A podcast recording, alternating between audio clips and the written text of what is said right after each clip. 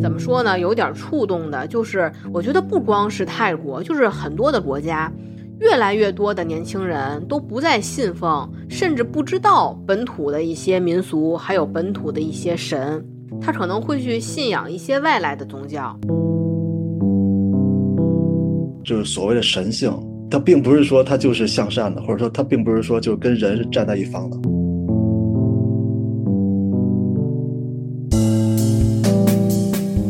那就进入咱们要说的第三类，呃，灵体类的恐怖片儿，就是灵媒和灵异咒。对对对，我觉得这俩可以算在一类嘛。那咱们先说灵媒，哎。灵异咒真是应该放压轴，因为灵异咒是咱们这五部电影里面情节最复杂的一部，光捋情节就能捋很多内容出来。对，也是我我个人最喜欢的一部。对对，我也是。那咱们先说灵媒啊，先说灵媒。灵媒这部电影，我记得上映以后，当时也是一个现象级的电影。上映之前，它这个宣传挺多人期待的嘛。对，因为这个，首先这是一个合拍片，这是一个呃泰韩合拍片。对，然后有一个韩国导演在里面是做了编剧，罗洪珍，他之前拍的那个《哭声》，我太喜欢了。对对对，当时我也是特别喜欢，所以这次我也是特别期待嘛这个电影。然后那个另外那个泰国导演，他是之前也拍过一些比较成功的泰国的恐怖片儿，什么那个《死神的十字路口》，还有那个《鬼乱》，呃，鬼影，对对，都鬼影都比较有新意。所以他们的合作我也是特别期待，而且这一次又是以这种民俗的题材作为一个切入点，所以我很好奇他最后能呈现出最后一个什么样的一个结果。嗯，对。然后导演呢叫班庄比心达达刚，对，就只要有个班字儿，只是只是有这班字儿可还行。对对对，班导班导班导班导，编剧和制片是罗红枕，这两位其实也算是恐怖片界的卧龙凤雏吧。应该是青年的，现在年富力强的恐怖片导演里面，应该是最优秀的这个亚洲的导演了。嗯，很杰出的，然后现在也是比较风头正热的。然后这个片子呢，它讲的是泰国的一个纪录片团队，这终于不是作死小分队了。就虽然说他们很作死，但是这是一个专业的团队。对对对，他们要拍摄泰国的传统的灵媒这个行业。呃，不是，呃，职业也怎么说呢？身份就就是，反正就这意思吧，就是灵媒。嗯，对，就选中了一位叫做尼姆的灵媒，然后他们家世代供奉的神叫巴扬神，然后尼姆家是姐仨，上面一姐姐，下面一弟弟，尼姆行老二。但是八阳神呢，他是附身传女不传男的，本来是应该传给他姐姐，但是他姐不愿意。年轻的时候呢，就改信了基督教，而且还使用了一些手段，等于说是骗八阳神降神给了妹妹尼姆，尼姆就成了当地的灵媒。故事的开头呢，是中年的尼姆去参加姐夫的葬礼，然后姐夫这一家子呢，所有的男性成员基本上是全都不得好死吧，就没有寿终正寝的。呃，当然这些男丁本身也不是嘛好饼啊。嗯，等于说现在呢，就剩下尼姆他姐和他姐姐的女儿敏，呃，敏就是电影的另一位女主角。然后大家就发现了，这敏呢最近性情大变，既像鬼上身，又像人格分裂，一会儿像小孩儿，一会儿像糙汉啊，一会儿像浪荡女。呃，尤其这摄影组到了他们家拍摄，还拍摄了一些呃敏做出，比如说在他们家后墙根撒尿打摆子啊这些不文明的行为。然后随着病情越来越重呢，尼姆他姐就说让尼姆进行八阳神的降神仪式，救救你外甥女儿。然后尼姆就说不行，敏呢是让恶灵附体了。问题敏是灵异体质，它是多重附体。附体的不光是他们家的八阳神，还有很多其他的恶灵，不能进行降神仪式。然后尼姆他姐就不信邪呀，就是找别人进行了神降，结果是彻底打开了敏灵异体质的大门。不光没能驱邪，还把他爸他们家族曾经蓄意纵火烧死的那些工人的恶灵，还有他妈妈卖狗肉狗肉的怨灵。就都上身了，搁这儿复仇者联盟来了。然后问题呢，这个八阳神还打不过这些恶灵，等于说尼姆就又请了一位大师，想要进行一场终极的法师去救敏，但是拿脚后跟想也知道，你肯定失败了呀。一场没有猪队友拆台的法事是不完整的，对吧？这个敏他舅妈就是第一猪队友，最后是连他们一家子带做法大师的团队，带摄制组。上演了一场行尸走肉，全员狗带。影片完就是这样一个故事，故事其实也很简单。嗯嗯，对。但是这次用了这个专业的纪录片团队，就明显这个观看性就提高了很多啊，就是可看性。明显这敬业的程度越来越高了，对吧？对对对对，就没有那么多。哎呀，就之前看昆池岩就就投入不进去，就感觉这个小孩也不专业，瞎拍，主要这种感觉。但这次就是很快就入戏了。这个电影我觉得头三分之二拍的还挺好的。对，我觉得他最后就是崩在最后三三十分钟了，就最后三十分钟崩了，真的。生化危机。对，最后就变成丧尸片了。这前面都我觉得做的都挺好的，我看着也挺带感的，挺挺投入的。嗯，其实这个片子，你说它这时长，这个片子时长挺长的。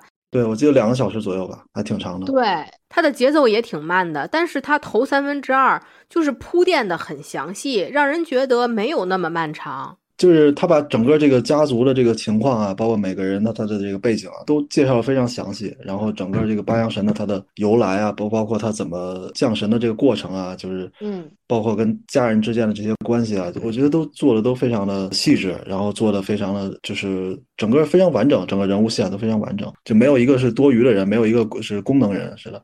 他的舅妈难道不是功能人吗？啊，全片第一猪队友。他他舅妈前面也没怎么说吧，就就是最后出现的。就是一说到他们这个家人啊，就一提起来我就有气。最无语的其实不是摄影师，就是那几个内卷的摄影师，我心里面非常能共情。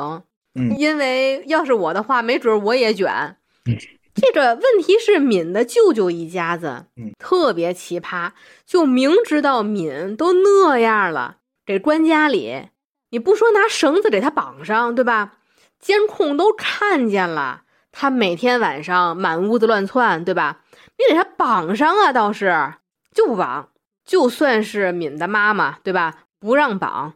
问题你也知道这事儿全家都弄不了，你不绑没事儿。你把他锁屋里，你在他们那个房门口，你放张折叠床，你放一人守夜总行吧？结果人家一家三口该睡觉睡觉，呃，没事人似的呀，该养孩子养孩子。敏半夜一人儿跟哈士奇似的，在全家里面各种拆家，一人出来看看都没有。您家这睡眠质量是有多好啊？他们家心都挺大的，这也太大了。就那舅舅。你能不能把你老婆孩子送回娘家呀？你把你老婆孩子和敏放一块儿，你是不是忘了呀？不能理解，就是还当成正常人呢，还当成一家子。对呀，对。哎呦，我这这是不能理解。除了这一段，我觉得前面总体拍的让我还是挺。怎么说呢？还有点长见识呢。就是他通过纪录片去展示当代泰国总体的一个宗教氛围，还挺让我有怎么说呢？有点触动的。就是我觉得不光是泰国，就是很多的国家，越来越多的年轻人都不再信奉，甚至不知道本土的一些民俗，还有本土的一些神，他可能会去信仰一些外来的宗教。就像是电影里面，就是有那些呃基督教的游行啊、集会啊什么的，嗯，但是你发现，就这些外来宗教，感觉当地人也不是真信，就像是年轻人玩一样，就把它当做一个非常洋气的庆典活动，大家去参加集会，大家去游街什么的，这些人心里是没有信仰的。这是让我觉得还挺引人深思的一点，包括采访到后来去采访尼姆的时候，问尼姆是不是真的有八阳神的存在，尼姆嘴上说我信，但是其实那个时候他自己的信仰也在动摇嘛。那段我觉得还挺引人深思的，就是尤其在一些经济发展不是很发达的国家或者地区，这是很普遍的现象，就是。外来资本带着外来文化，带着外来的宗教全面入侵，然后当地的民众都不再相信自己的传统信仰，就你也说不清这是一种背叛还是一种进步。本地的神是不是还愿意保佑自己的原住民？是不是还有能力去保佑自己的原住民？都很难说。这是我觉得这部片子我最喜欢的地方。是，而且我看的时候就会想到那个哭声嘛，就是都这两个电影都会探讨这个呃，一个是信仰的它的真实度，一个是就是信仰这个神跟人的一个关系嘛。首先，它真的存不存在，就有没有必要信；第二，就是一个人的信仰是。多么容易被动摇？嗯，我觉得他都是在探讨这两个事儿，而且对这个呃外来宗教这个它的入侵是有一个，就他也算不上一个批判，但是他会有一个，我觉得他是比较客观的一个态度，一个是一个开放性的一个设置，让观众去去思考，就你觉得他是他是有有害的，还是是有好处的？就这一点特别能跟哭声联动，就是哭声也是多方的宗教势力角力嘛，他们那个本土的神道教。然后天主教不是不是他们本土的神道教，他们本土的萨满教，呃，日本的神道教，还有那天主教，而且还有那个守护天使那姑娘，也不知道他是什么教，也不知道他是不是人，就是非常的混乱，最后根本说不清哪边是真的，哪边是假的，哪边是正，哪边是邪，然后普通的民众就是在各种宗教信念之间左右摇摆。然后最后也得不到救赎，就这一点，灵媒和哭声特别像。我觉得他是想传达的意思就是说，呃，不是说神就是好的，就是魔就是坏的，就神可能神可能也会变坏，然后魔可能也会变好，然后这个就跟人一样嘛，就你只要向善了，你就就是一个好人，但是你也有这个恶念，你也可能往这个恶魔这块变。我觉得他是一个就是会变化的。他他不是说就是这个神就是固定的，就是一个光辉正大光明的一个完美的形象。我觉得这个特别有意思，不是说你相信的它就是不变的，其实都是在变的。就是对于这个神性是善还是恶，其实这部电影它的结尾就是像最后的那复仇者联盟的恶灵大爆发，到底是八阳神被打败了，还是八阳神反水是他的一个爆发？应该算是一个开放性的讨论吧。我看很多影迷还是有不同的见解的。嗯，对，我觉得它是一个开放性讨论。我觉得他可能也是想说，就是所谓的神性，它并不是说它就是向善的，或者说它并不是说就跟人是站在一方的。我觉得这是一个特别会吓人的一个设置，因为你可能你你特别相信，不管你是信什么佛教徒还是基督教徒，你都觉得他跟你是站在一边的。但其实你有没有想过，他并不是站在你这边呢？他可能是站在另另外一个视角，对吧？就不管可能你做什么，你去让他开心，或者说你去祈祷或者怎么样，没准他不一定是站在你这边的，他可能是对吧？他可能是不为所动了，他可能就是一直维持他的态度，可能你做什么都没用的，对吧？这个这个其实挺吓人的，就很容易让人去动摇你的信仰，对吧？万一我我做什么都没用呢？万一我救不了别人呢？那那我还还为什么要信呢？但是你不信了之后，那可能就会导致更多的这个灾祸。那你是选择信还是不信呢？对不对？而而且就是刚才像你说的这样，我觉得要是拍成电影的话，就还特别的带感。就是大家以为是正义那一方的神最后的反水，我觉得要是我拍结尾，可能我就会想这么拍，就是他们进行驱魔仪式成功了，然后那些恶灵被成功的收服了，然后就在大家都以为成功大功告成的时候，八阳神反水了。就是他曾经遭遇过背叛，遭遇过抛弃，他现在重获神力以后，要扭头惩罚这些本地人，让所有人自相残杀。我觉得这就特别带感。对对对，就怎么说？我之前有一段时间就是对基督教比较感兴趣嘛，然后我身边也有朋友是教徒，然后我就会我就参加过几次他们这个就讨论嘛，就是内部讨论、内部活动，然后我就感觉就是他们一直在试图就是去去理解。他们这个神，他的存在，试图去理解，试图通过这个圣经啊，他写的东西啊，去去分析啊，去理解它是什么意思啊。但是有没有可能，你理解的根本不是他的真实的意思呢？对不对？瞎理解。对啊，就你觉你觉得，因为你是站你是人类嘛，你肯定站在人类的角度去去理解，你觉得他做的一切都是有逻辑的。但是你这个是人类的逻辑，对不对？你可能你根本猜不到他最后他想完成什么，他想达到什么目的。我觉得这个是他这个电影想表现的。就你没法用人类的逻辑去理解，就跟那个克苏鲁神话似的，对吧？对吧？它是一个无法描述、无法理解的一个存在，对不对？这是最吓人的，就你没法去人人类的思路、人类逻辑去理解它，去去去去打败它，或者说去规避它，你什么都做不了。这就这种无力感是最吓人的。但是我其实还是倾向于八阳神是好神，只是他失败了。因因为我觉得一个本土的神，他保佑别人的前提是那个人真的信他。就算不说现在本土的民俗宗教示威，就是供奉的人越来越少，他失去了神力。就最起码在敏的身上，敏他是不信神的，敏是唯物主义者。然后敏的妈妈也没有信仰，她是卖狗肉的，等于说这娘俩她没有任何的信仰。就算八阳神能上敏的身，她想要救敏，她也打败不了别的恶灵，因为他们母女不信神，这是导致八阳神失败的原因。所以刚才我就说了，就是哪怕现在的外来宗教入侵，大家好像去信奉其他的东西。但是你左右摇摆的时候，其实你心里根本就没信。那你没信的话，那你还不如说我就是唯物主义者。就是要信一个信仰的话，可能你就是信到底。你不管是得到了一个庇佑，还是得到了一个伤害，你就信到底。你就不要说来回左右横跳。是，但是我觉得这个也挺难的。就你站在这个尼姆的视角，你你如果被你的姐姐欺骗了，然后你是一个受害者。我我觉得一般人都会动摇的。我觉得你你很难说，呃，这人之常情嘛，就是这也是因为你是人，你不是神，你你是人是有正常的七情六欲的，是有这个情感的变化的。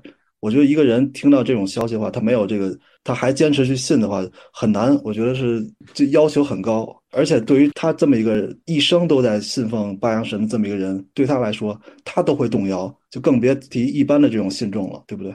包括最后就是尼姆的死，其实讨论的也挺多的。有一种说法是尼姆的死叫做神隐，就是一个灵媒，如果说他的神发现了大事不妙，他会和自己的灵媒两个人逃走，等于说就是神隐。所以说尼姆在睡梦中就去世了，还是说八阳神想要惩罚当地人，动摇了心性，对尼姆进行了一个惩罚？这也是一个开放性的一个讨论的一个问题。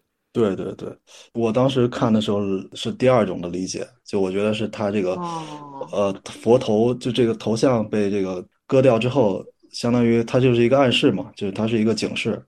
哎，而且这个电影就是前面的话，我觉得挺好的，就是它的恐怖桥段也是没有 jump scare。它是一些细节特别瘆人，我觉得这个电影在咱们大陆的院线其实没有上线嘛，我觉得还挺遗憾的，因为好多细节如果是在电脑上看，你可能一遍就是注意不到。就有一个，比如说小细节，我觉得是特别瘆人的，就是敏被他妈妈偷偷带走做神将，出租车里面，他靠在那个车玻璃上。他的脸上是面无表情的，但是你看那个车玻璃的反光，反的敏的倒影，其实是在诡异的微笑。哦，这个我还真没注意。就这段情节特别瘆人，就是看他的影子就笑出来了，就是他身体里的那些恶灵知道我的诡计成功了，我马上就要能释放出来了。这些细节如果是放在大荧幕上，肯定是比在电脑上更容易被注意到的。那这些细节被注意到以后，肯定都还是电影的加分项。对，就是通过这种细节来让你一点一滴的慢慢去沉浸他这个故事里边，挺吓人的。而且他说到这个敏是最后见到他爸爸的人，就是其其实这句话也是暗示，可能就是他把他爸给杀了。嗯，就是可以去猜测的点其实很多，就是《灵媒》这部片子里面的呃元素，就是要素是非常丰富的。对对对。然后，那咱们就是来到了最后一部电影啊，咱们要聊的最后一部压大轴的电影，应该说是咱们今天说的这几部电影里面情节最复杂的，因为它除了恐怖，它还需要推理。它是错综复杂的一套连环案件，然后这部片子呢是零五年八月上映的，应该算是亚洲最早的使用伪纪录片形式拍摄的恐怖电影，也是近二十年来吧，亚洲应该说口碑最好、评分最高的恐怖伪纪录片儿，开头即巅峰啊。嗯嗯。然后这部电影的导演呢叫白石晃士，嗯，他有另外一部被大家熟知的电影，也是被我们之前节目有吐槽过，就是《贞子大战伽椰子》啊，对对对。对过气女鬼 PK 大赛啊，然后他的其他的电影还有，比如说《不能犯》、呃《猎头女》、电影版的《地狱少女》等等啊，这也是恐怖片的一个专业的导演啊。嗯嗯，这个《灵异咒》这故事呢，首先他在零五年那会儿，他的整体制作的思路就非常的超前。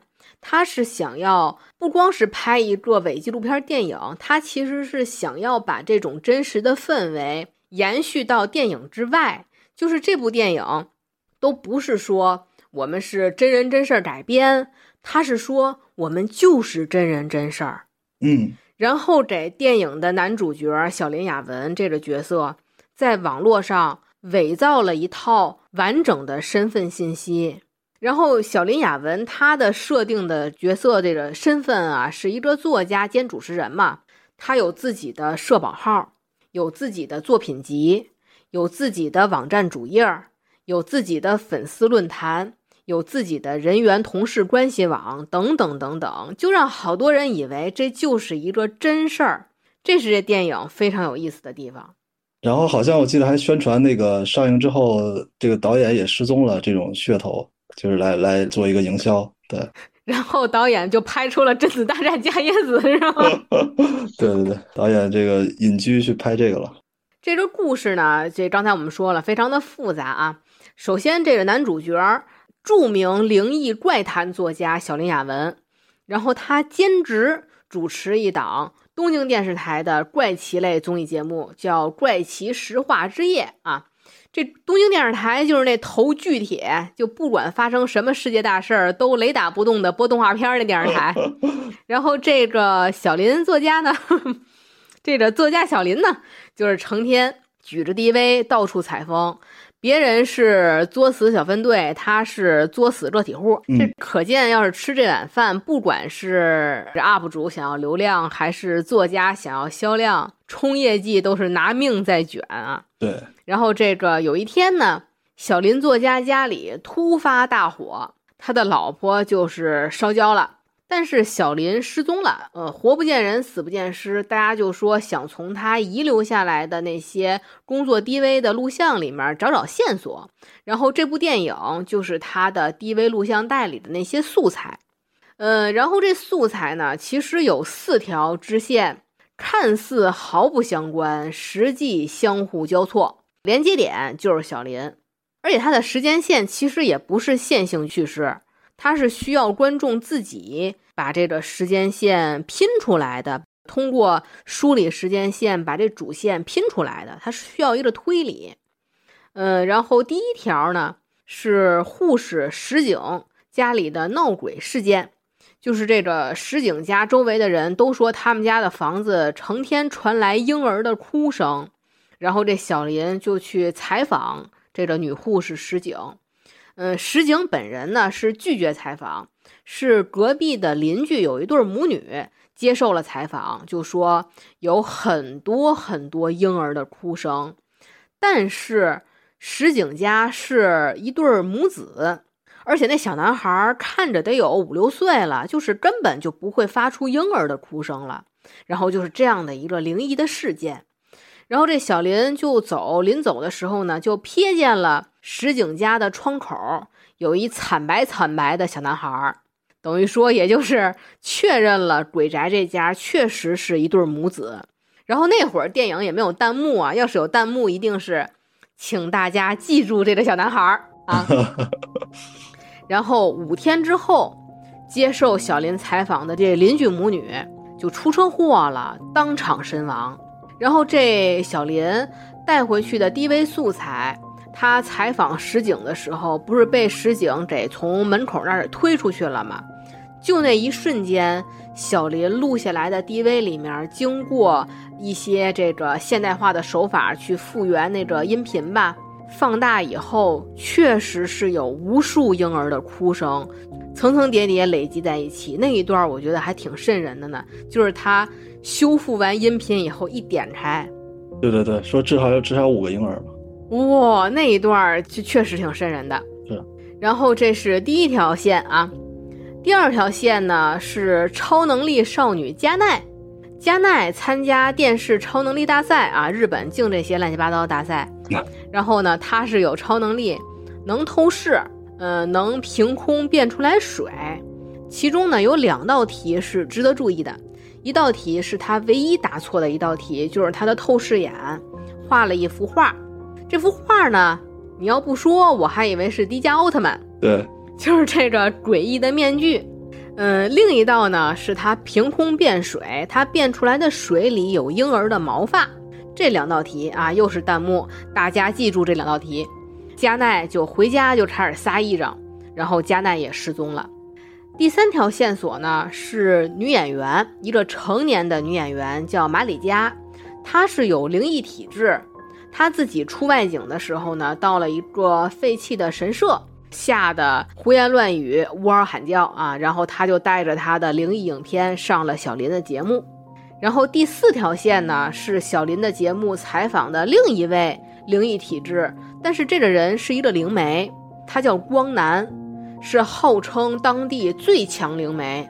然后这位大哥呢，上了他的节目，出场很很印象很深刻，对出场方式，这是裹了一身的这锡纸布啊。裹了一针锡纸，闪闪发光。这位闪闪发光的大哥呢，先是指着女演员啊说危险危险危险，然后呢就还画了一地图，就表示失踪的女孩加奈就在这里，然后就开始大喊大叫。这个时候就问出了一个问题，说霍炬魂是什么？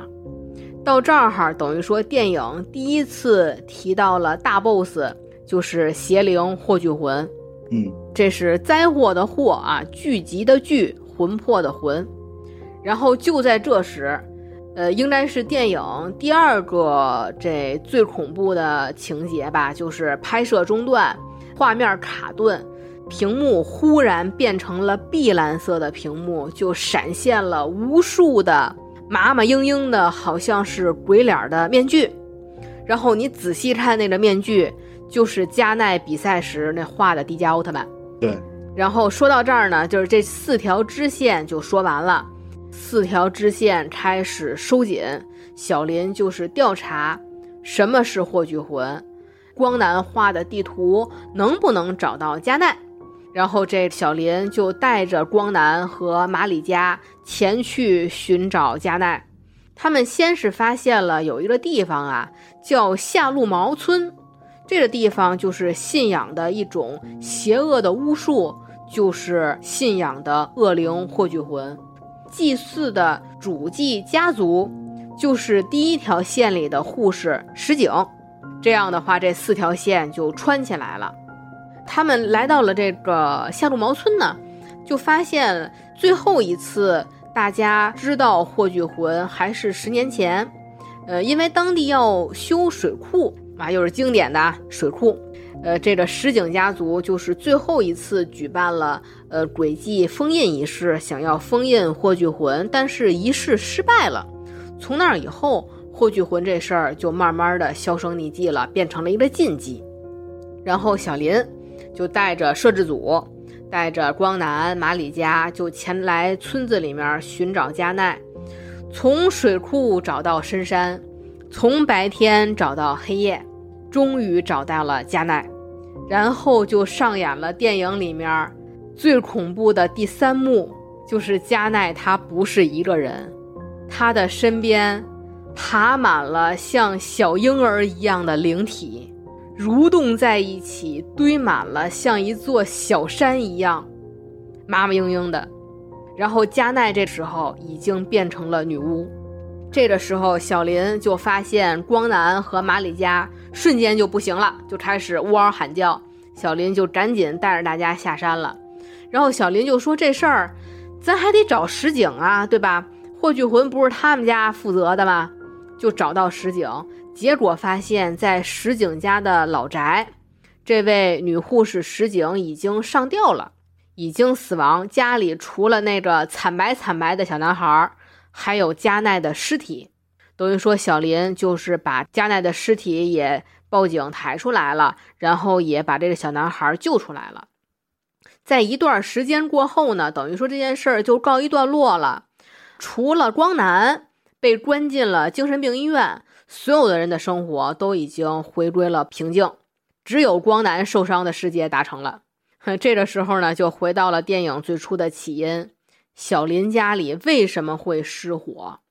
就是因为有一天夜里，光南逃出了精神病院，来到了小林家。他说。加奈每天都在呼唤他，跟他说：“小林把霍炬魂带回来了。”这个时候，大家就会去想，这个惨白惨白的小男孩是不是霍炬魂？这个时候，光南就准备拿石头砸死小男孩。随后，光南、小林、小林的太太、小男孩就滚成一团。这个时候，加奈的鬼魂出现了，所有人才恢复冷静。光南拉着小男孩就离开了，然后小林的太太冷静地走到厨房，往身上浇了一桶食用油，淡定地点火自焚。熊熊烈火，小林从此下落不明。全片结束，这就是这部电影的大致的情节。当然，我讲的只是大致的简单的故事内容啊，其实电影里面要素真的太多了。它里面的灵异元素，像一些，比如说绳结呀、镰刀、桌子，还有那个当地的集体自杀事件，还有那自杀事件活下来的女孩，其实是呃马里加的表妹，就这些。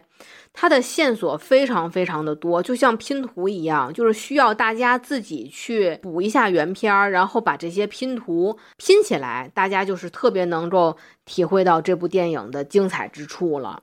对对对，而且我觉得他首先这导演就特别沉稳，不紧不慢的去把每一个拼图、每一个 part 都给讲出来，然后能让你完整完整的拼出来，最后等那个结尾跟那个开头有一个衔接，呃，就是整个非常的成熟。另外就是很多的恐怖画面，它其实没有拍出来，它是通过这个，比如说一些一些人物的介绍，它是通过这个跟邻居的访谈这种对话里边侧面反映出来这个人，包括那个。那个鸽子男，鸽子男他最后怎么死的也没有拍出来，嗯，呃，而是通过这个最后报纸上一个呈现，包括之前的一个邻居的介绍，还有就是之前去呃抓鸽子这么一个一闪而过的一个短暂的画面去呈现，就是。受到诅咒的这些相关的人员怎么死法，怎么一个过程？我觉得这个是一个是很聪明，一个是通过这种形式，其实是把这个想象空间留给观众，这样是更吓人的。你把东西拍出来，其实是很具体的东西，但是如果你把这个想象空间留给别人的话，呃，就可能每个人想的都不一样，那可能对于每个人他的刺激也不一样，所以我觉得这个是最好的一个呈现的方式。对，而且避免了一个咱刚才说的伪纪录片硬拍。其实你看这个东西拍出来以后特别的别扭，但是他为了推动情节，他硬要拍，拍出来又跟伪纪录片这种拍摄形式又相悖。像《灵异咒》就属于非常聪明的，它就是不该拍的地方你就不拍，然后通过一些其他侧面去表现出来就可以了。是，而且这部电影其实也算是一个开放性的结局。嗯，就是这小男孩啊，惨白惨白的小男孩，到底是不是霍炬魂？霍炬魂到底是一种实体，还是说是一种呃灵体？它需要这个附在某一个人的身上？那这小男孩是霍炬魂的临时载体吗？因为其实霍炬魂他想要的灵媒中介，其实应该是有灵异体质的女性。他应该挑中的人是那超能力少女加奈，呃，其次应该就是那女演员马里加，这是霍炬魂挑中的灵媒的一个媒介。但是为什么这个小男孩一直在左右所有人的生死？他能不能同时附身给别人？嗯，是不是他命令石井操纵石井去绑架加奈，去杀死邻居的母女？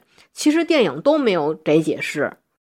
哎，那个女演员死死了吗？我我有点记不清。没有，女演员是恢复正常生活了。女演员是这里面所有人唯一一个恢复正常生活的。哦，这就很奇妙了。对啊，我就想不通这个。小男孩把光男给拉走了，但是后来有新闻报道，光南也是死了的，等于说小男孩失踪了，小林失踪了，马里加那女演员恢复正常生活，这三个人是最后等于说没有死亡的人吧，就算是，这就很奇妙了，因为加奈死了嘛。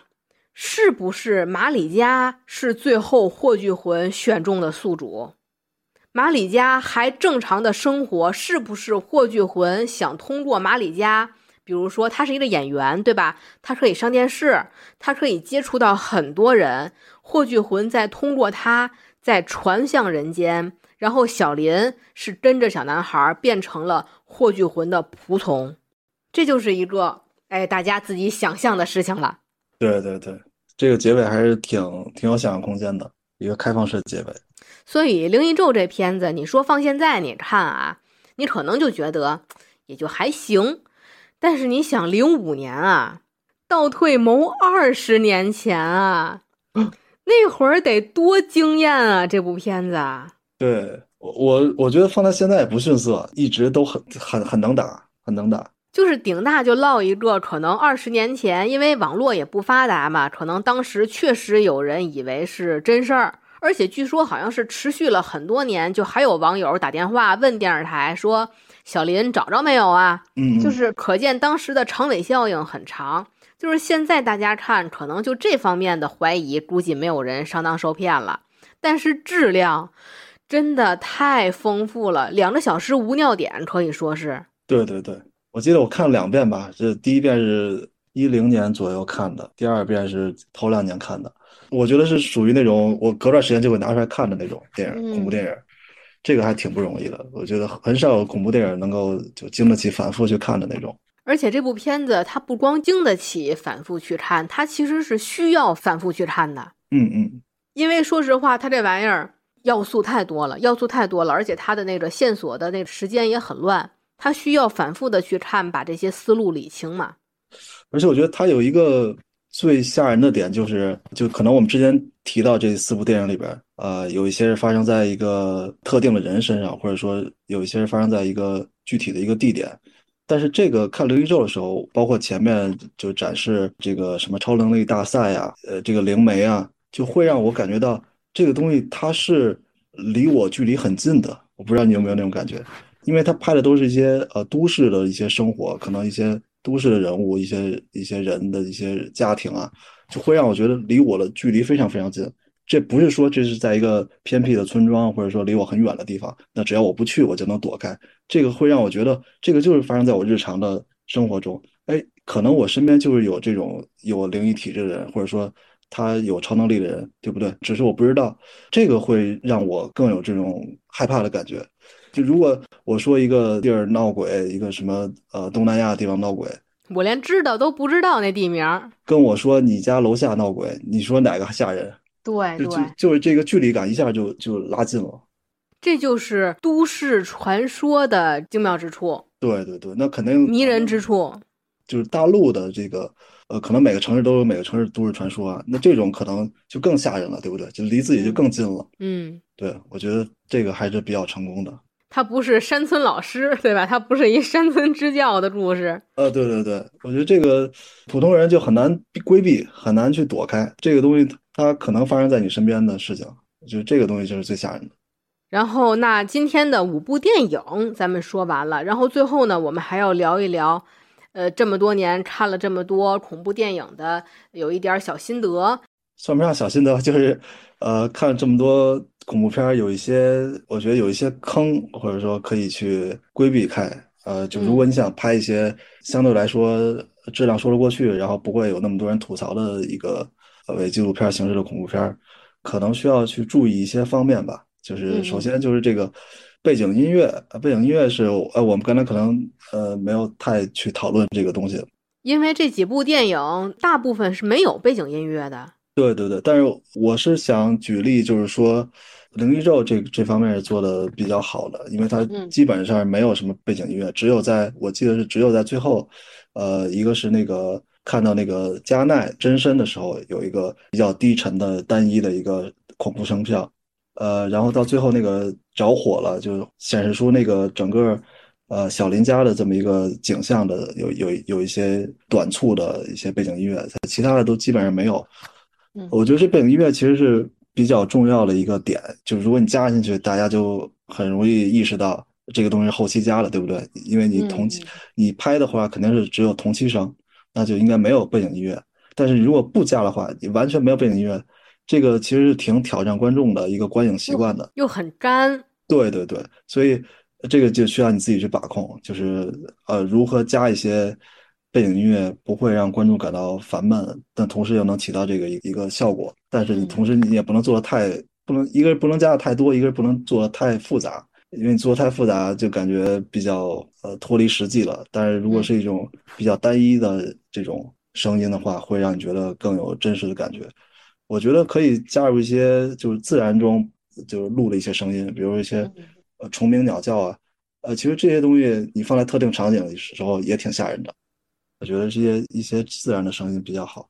其实音乐的话，就是我我插一句啊，其实就是音乐的话，作为一部恐怖片儿，当然说恐怖片儿的音效其实是非常重要的，因为有的时候你看一个情节，如果说有音乐和没有音乐，你没有音乐的话，你一点不吓人。嗯，但是有音乐的话，在恐怖片儿里面，它算是一种上帝视角，它是要铺垫情节的，就是这会儿音乐呀，阴森起来了。马上我就知道女鬼就要出来了，对吧？这段音乐是舒缓的哦，她要抒情了，对吧？主角要开始讲述一些情感了，然后这音乐紧张起来了啊，这马上要 jump scare 了，这也是一种全知视角。对。但是这个伪纪录片，我最喜欢伪纪录片的一点就是它没有全知视角，它不能拆天眼，尤其是巧妙的本子的话。才真正能做到你完全猜不到下一秒会发生什么，这是伪纪录片非常吸引人的一点。是是是，呃，但是这个就比较考验导演的功力了，他的设计，不然的话就可能会很干，就观众看不下去。就这个其实比较严重的一个问题。第二个就是就是我们之前说的。因为它这种形式的限制，所以它不可能有太多的机位，不可能去切换很多的机位。比如说，你一会儿切切换一个视角，一会儿切换一个视角，就像普通的恐怖片那样，就通过剪辑来制造这种惊吓效果，这样就会削弱它的真实性，还有导致整个这个电影就不太连贯，对吧？我们比如说，如果是一直通过一个摄像机的一个视角去看的话，会会很连贯，从头到尾都是这一个。嗯，所以这个就要考验你。去怎么去平衡一个真实性，还有一个惊吓的效果？嗯，就是机位摆设。我们之前吐槽这个灵媒，有一点就是，呃，为什么在最后那么混乱的情况下，呃，我们还能拍到那个鬼魂是什么样？这这鬼魂正好就在这个摄像机的镜头里边活动，对不对？我这个是应该是不可能的，对不对？因为它可能在，它应该是正常是在四处活动，然后有很多我们是拍不到的。那为什么它正好是在这个？这个相框里边活动的，对不对？然后我们最后还能看得那么清晰，还能看得那么呃，所有的人的样貌都能看见，还有所有人的活动，就这其实是不太真实的。我记得那个呃，《中邪》里面就有一有一块这块做的比较好，就是就是那个王婆对那个女主角说：“哎，你后边有人，记得吧？”那一段，对。但是那个那个时候，呃，女主角是把摄像机放在前面的，是拍王婆的，所以她是拍不到后面的。所以这个这个就是做的比较好的一个范例，就是他他没有正好拍到捕捉到那个鬼是什么样，所以这个机位你要做的太太有意设置的话，就会很容易影响这个真实性。就所以你要做的更隐蔽一点，不能全都给观众，就你不能全都拍给他，你不能全都拍给他看。对，这就是也是咱一开始就说的，你人为人为操纵是肯定的，但是你要操纵设计的巧妙。就是一开始咱节目开始说到那个克洛佛档案的那个例子嘛，对，就是这个镜头的角度是非常考验这个功力的。跟灯光也是，就是普通恐恐怖片它可能灯光的对比啊，一些强弱啊，会让你感觉到这个恐怖效果。但是这种形式，它肯定光就不能太亮，对不对？它就肯定得特别昏暗的情况。但是你你怎么样能把控，就又能吓人，但又能看清，这这这都需要平衡。对，嗯。哎，你一说这个灯光，我就想起来了，就是《昆池岩》里面，就一说昆池岩抄墓地邂逅啊，真是连打光都在抄。就是这两部电影是典型的采用了一个夜视的那个灯光嘛，是绿色的，嗯整个画面是绿色的夜视夜视镜头嘛。嗯，就像中邪的话，他完全没有打光，就是他完全没有考虑打光这事儿，就是家里那白炽灯，对对对，对，他就不考虑这个事儿。但是像昆池岩和墓地邂逅，他就在考虑这个问题。是，所以这方面中邪做的比较好嘛。就就是你你确定中邪做的比较好，做的比较好？反正我觉得比我挺吓人的那白炽灯。嗯，对。哎，其实你还真别说呢，什么叫身临其境？你越是屋里点着白炽灯，你才身临其境呢。对啊对啊，好，呃，那然后我们这两期节目呢，也是盘了一下近几年呃热度比较高的亚洲的恐怖题材伪纪录片电影，呃，然后我们有机会的话，也可以再去盘一下欧美的。刚才我们也就节目开始我们也说了，欧美的要更成熟一些，题材也更多样一些。有机会的话，我们也可以去盘一盘欧美的这些伪纪录片恐怖电影。呃，嗯那今天的节目就是这样。如果您喜欢我们的节目，欢迎订阅、转发、分享我们的电台，以及在节目下方留言和我们讨论。那谢谢大家今天的捧场，我们下期再会，拜拜。